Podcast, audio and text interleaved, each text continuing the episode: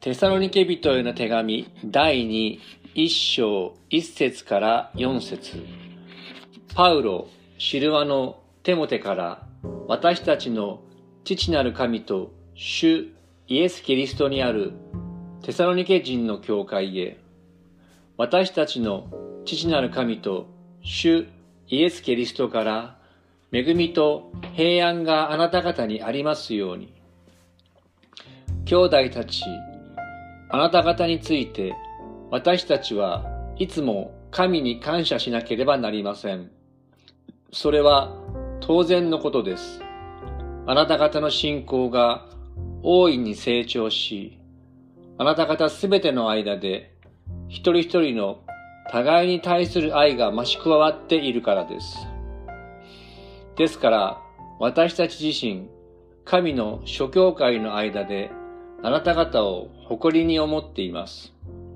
あなた方はあらゆる迫害と苦難に耐えながら信仰と忍耐を保っています。以上です。今日はこのところから信頼と忍耐と題して御言葉を取り次ぎます。おはようございます。本日は5月24日日曜日朝10時であります。先週1週間、まあ、今日はまあ晴れやかな朝で、先週の後半は少し寒い日となりましたが、今日は晴れやかで暖かい朝となりました。5月21日ですが、大阪と兵庫、京都の緊急事態宣言が解除されました。そして残るこの教会にある埼玉県と東京と神奈川だけが今3つ解除されずにいますが、そこも今月末を持たずに明日解除されるかどうか判断を待っているところです。そんな中ですが、先週でテサロニテサロニケ人への手紙第一の学びが終わりました。そして今日からその続きの第二の手紙をしばらく学びます。少し長くなると言いますか、そうですね。新しいところを学びますので背景を少し、少しばかり詳しく説明しましょ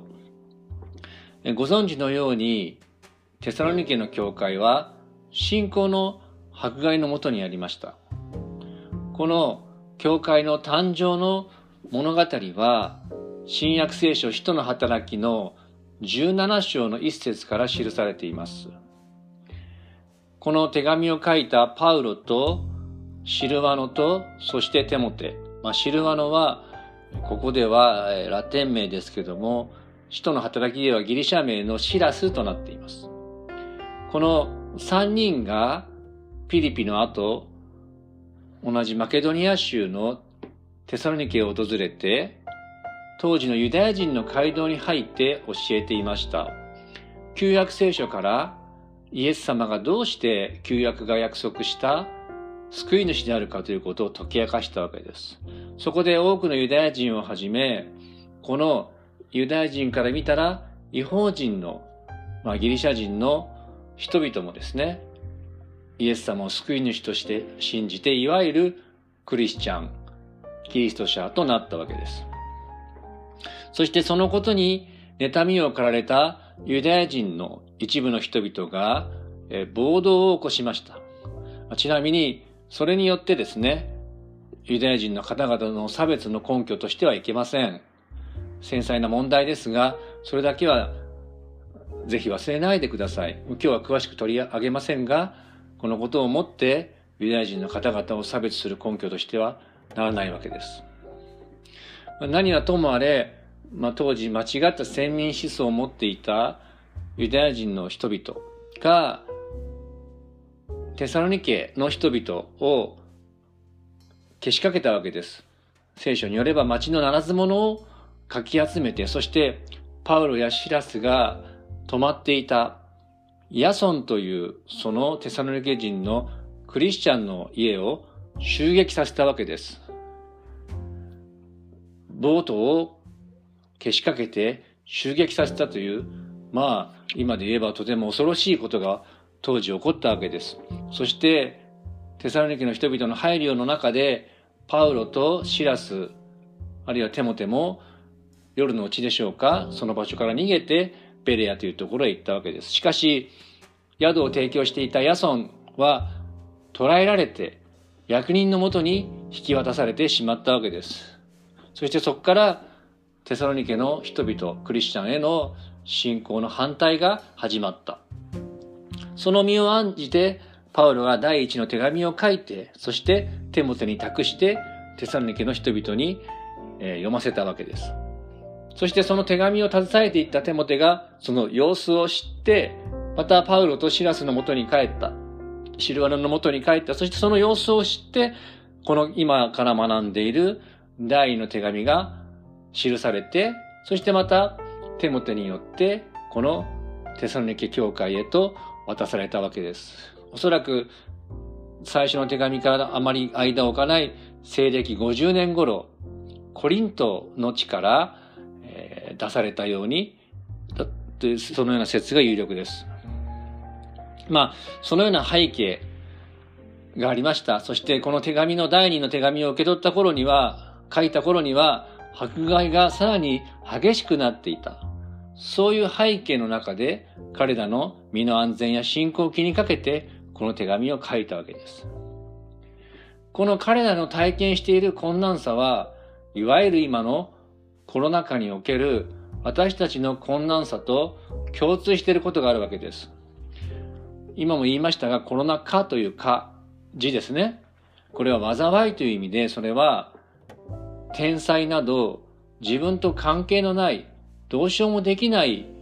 元凶によってもたらされる、まあ、不幸な出来事、それをこの禍という字で表すわけです。戦火とかいう言葉がありますね。戦争による災いとか。そのように、私たちも彼らも自分の責任では負うことができない、原因、自分の中から原因が起こっていない元凶によって苦しめられていた。そういうわけで、私たちもこのテサロニケ人への手紙の中から神様のメッセージやパウロの励ましを通して語られるキリストの励ましや慰めの言葉を聞くことができるわけです。パウロは今日の冒頭の部分でテサロニケの人々を励まそうとしていました。まあ、全体的にこの手紙を通してそれをしたかったんですが、冒頭にそのことが色濃くテーマとして現れています。パウロがこの兄弟姉妹を高く評価していることを伝えることによって、苦しみの中にある兄弟姉妹を励まそうと思っていたわけです。そしてその彼らへの良い評価と励ましは、同じ種類の災いの中にある私たちにももたらされるものなのですね。今日はそのところを3つの点からお話しします。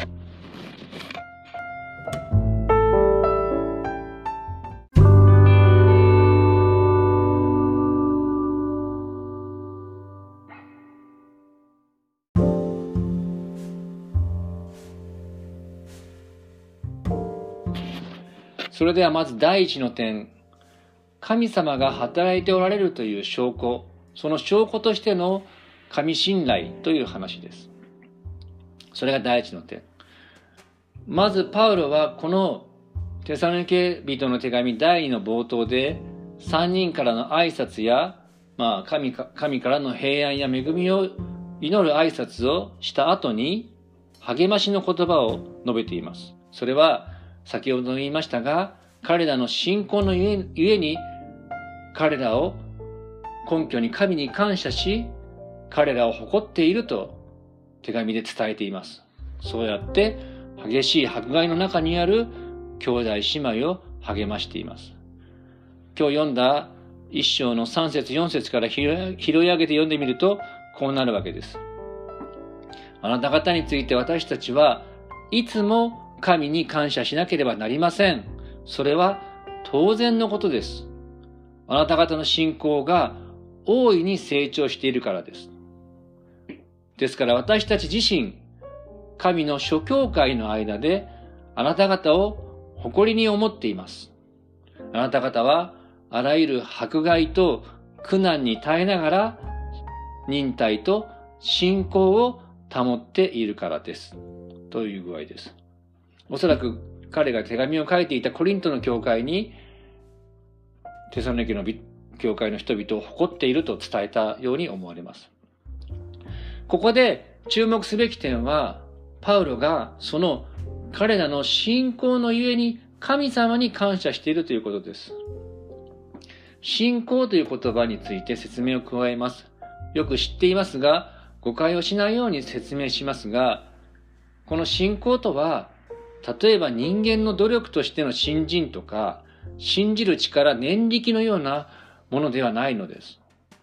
ここで言っているパウロの信仰という定義は、聖書が教える健全な信仰で、それは純粋に神様に信頼する態度を指しているわけです。まあ、あえて言えば、幼い子供が純粋に親を頼りにする、その信頼と似ているわけです。そしてここでパウロが高く評価しているのは、迫害がやまないどころか、時間が経つにつれてより増し加わっている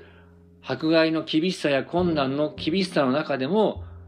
テサロニケの教会のクリスチャンが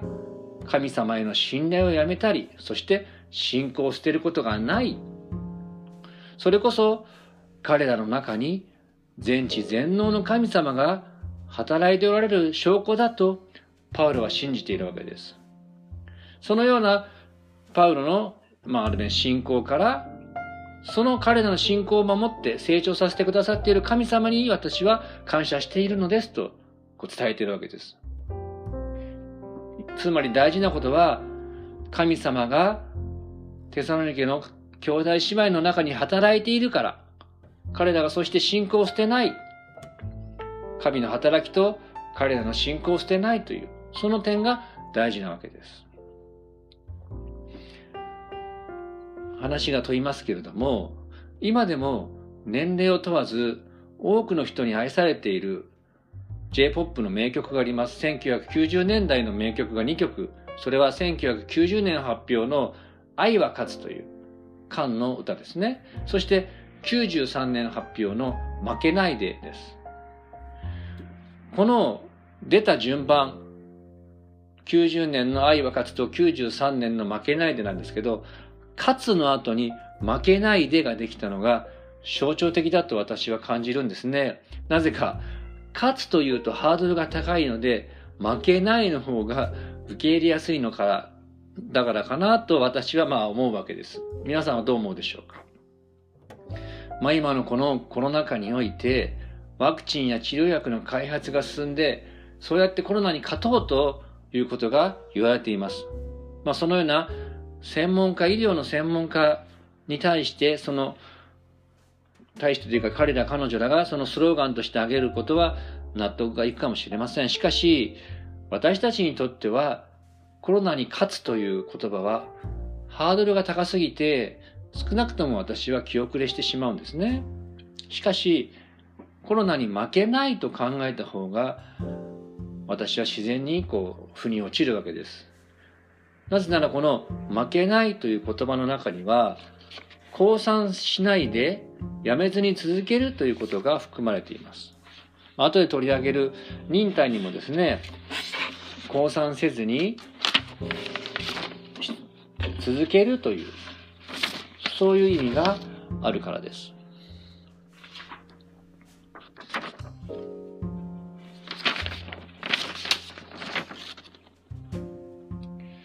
このように考えるならば、私たちが、そしてあなたが、現在のコロナの災いにおいてクリスチャン信仰を捨てていないのであれば、それはテサロニケのクリスチャンと同じく、あなたのうちに全知全能の神様が働いているという紛れもない証拠になるわけです。先ほどの負けないということと関連して言えば、クリスチャンとして負けないということは、困難の中でも神様を信頼し続けること、そのことを意味するわけです。ですから、現在の苦しみの中において、クリスチャン信仰を捨てていないのであれば、それはこのテサロニケの兄弟姉妹と同じく、私のうちに、あなたのうちに、全知全能の神様が働いているという紛れもない証拠なわけです。たとえですね、自分の信仰が揺るがない強い信仰だと自信を持って言えないとしても、もしあなたがこの苦しみの中で助けや解決を求めてイエス様の皆で祈っているならば、またあるいは聖書を読んで助けや救いを求め続けているのならば、それはあなたが意識していようがいまいが、救い主イエス様とその父なる神様により頼んでいる。信頼しているその証拠となるわけです。まあ、さらに加えて言えば、祈りが生まれたり、聖書を読みたいと願うこと自体は、あなたのうちに聖霊なる神様が働いておられるという証拠となるわけです。ですから、あなたはこう確信してください。自分の中に確かに神様が働いてくださっている。だから私はこのように神様に寄りすがることができるんだ。そう確信してください。パウロも迫害の中で苦しんでいる自分自身についてこのような言葉を残しています。第二コリント人への手紙12章の9節から10節です。しかし主は私の恵みはあなたに十分であるというのは私の力は弱さのうちに完全に現れるからであると言われたのです。ですから私はこのキリストのために弱さ、侮辱、苦痛、迫害、困難に甘んじています。なぜなら私が弱い時にこそ私は強いからです。この御言葉の一つの鍵は私の力が神様がですねこう言っているって部分です。私の力が弱さのうちに完全に現れる。それはですね、直訳するとこのような意味になります。この神様の力が完成するためにその場所が必要である。その場所とは、あなたの弱さ、そのあなたの弱さという場所があってこそ、神様の力が完成する。そういう意味なんですね。ですからパウロも、そして私たちも、このキリストのゆえに、キリストの力が自分を追うために喜んで自分の弱さを誇るし、苦痛や困難に甘んじることができる。弱い時にこそ私は強いということができると、パウロと共に告白できるわけです。以上が第一の点です。困難の中で神様を信頼し続けることができているならば、それは紛れもなく神様が私たちのうちに、あなたのうちに働いておられる。そういう確信を持つことができるわけです。2番目、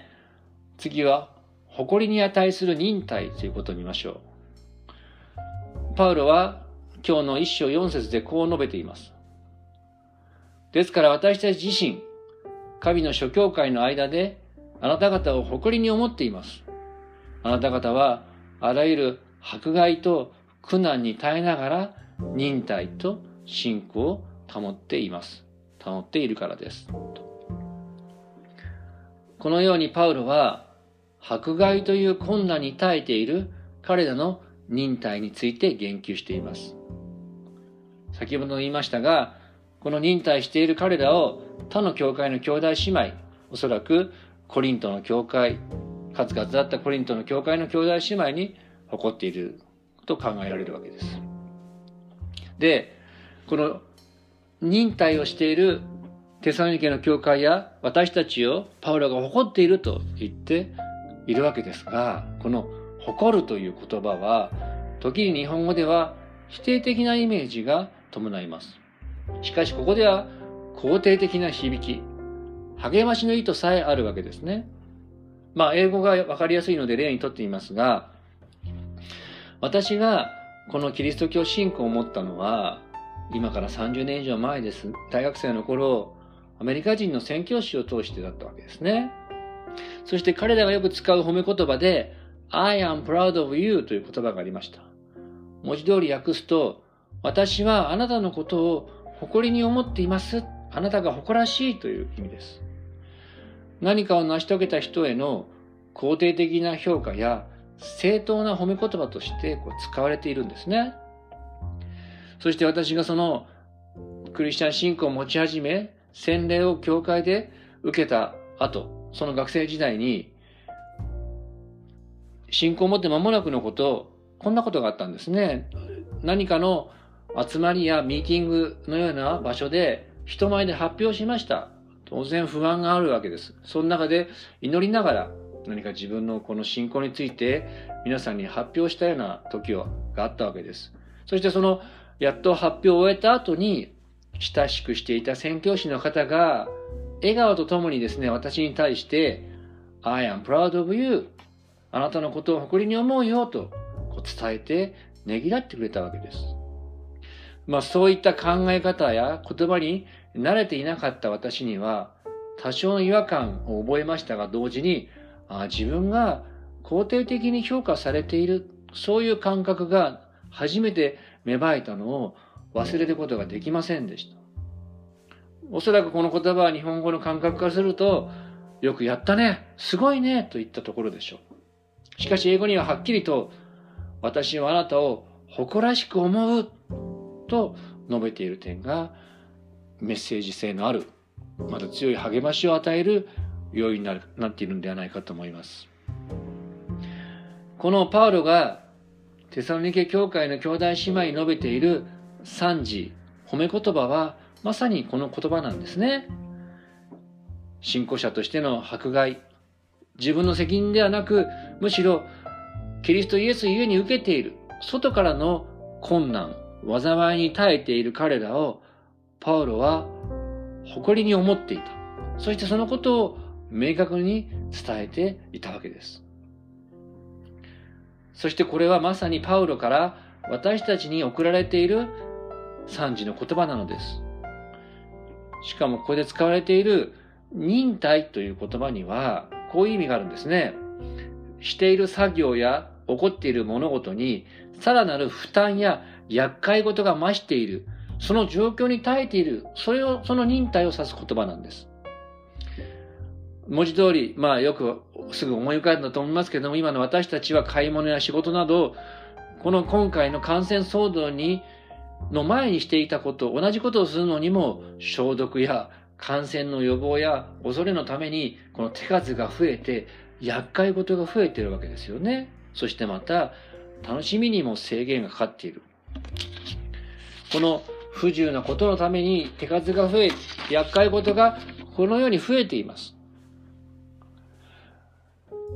文字通り忍耐の日々が続いているわけです。その状況に耐えている、そんな中パウロは私たちにこう言って励ましているわけです。このコロナ禍において忍耐しているあなたを私は誇りに思うと。あるいはその中でクリスチャン信仰を捨てず忍耐しているあなた方を誇らしく思う。そのようにパウロが私たちに送っている。その励ましの言葉を受け取りましょう。2番目が忍耐について、それを誇らしく思っているというパウロの言葉について話しました。最後3番目、誇りと感謝に値する誠実さという言葉です。この信仰という言葉、一番最初に取り上げた信仰という言葉をもう少し別の面から見てみましょう。それは私たちの真実さという意味があるからです。そのような意味もあるからです。神を信頼するということの他に、誠実さ、真実さという意味があるんですね。信仰は英語で faithfulness とも言います。それは日本語で言うと誠実さです。パウロはこの真実の歩みをしている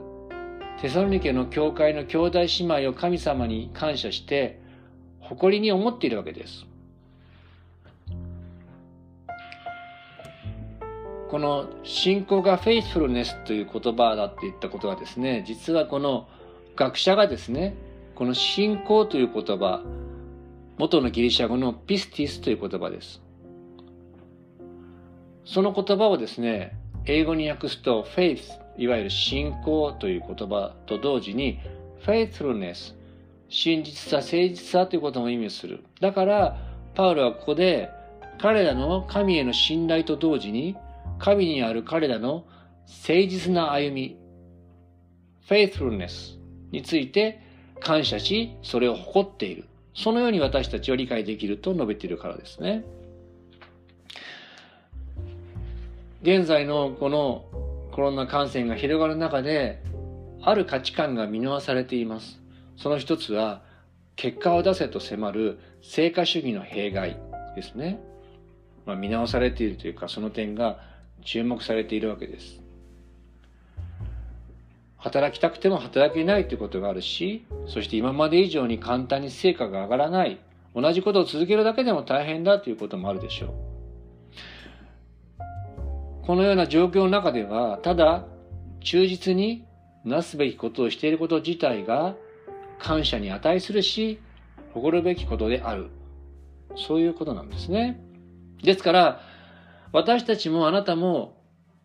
感謝されるべきであり、また誇るべき存在なのです。つまり、神様が今のこの場所に自分を置いてくださっている。そのように信じること。それをパウロの三時の言葉に言い換えるならばですね、こう言いう変えることができるかもしれません。この困難な状況の中では、ただ忠実になすべきことをしていること自体が感謝に値するし、誇るべきことなのです。このように言い換えることができるでしょう。さらに、このクリスチャンとしての神信仰による誠実な歩みにおいて、賞賛に値する態度とは、次のようなものです。神様が今この場所に自分を置いてくださったと信じること、あるいは今は本来あるべき姿ではないかもしれないけれども、この中にさえ計り知れない神様の御心やご計画がある。そのように神様を信頼してなすべきことをしている。このように今を過ごしている私たちは、そしてあなたは感謝されるべきであり、また誇るべき存在なのです。家で仕事や勉強しなければならない中で、それをしているあなたは、パウロによれば、忠実で誇らしく、神への感謝に値する存在です。普段しない家事の手伝いや、ゴミ出し、料理や皿洗いをしているあなたは、パウロによれば、忠実で誇らしく、神への感謝に値する存在です。家でゲームや、まあ昔の言い方ですが、ネットサーフィンをし続ける中で、その手をやめて、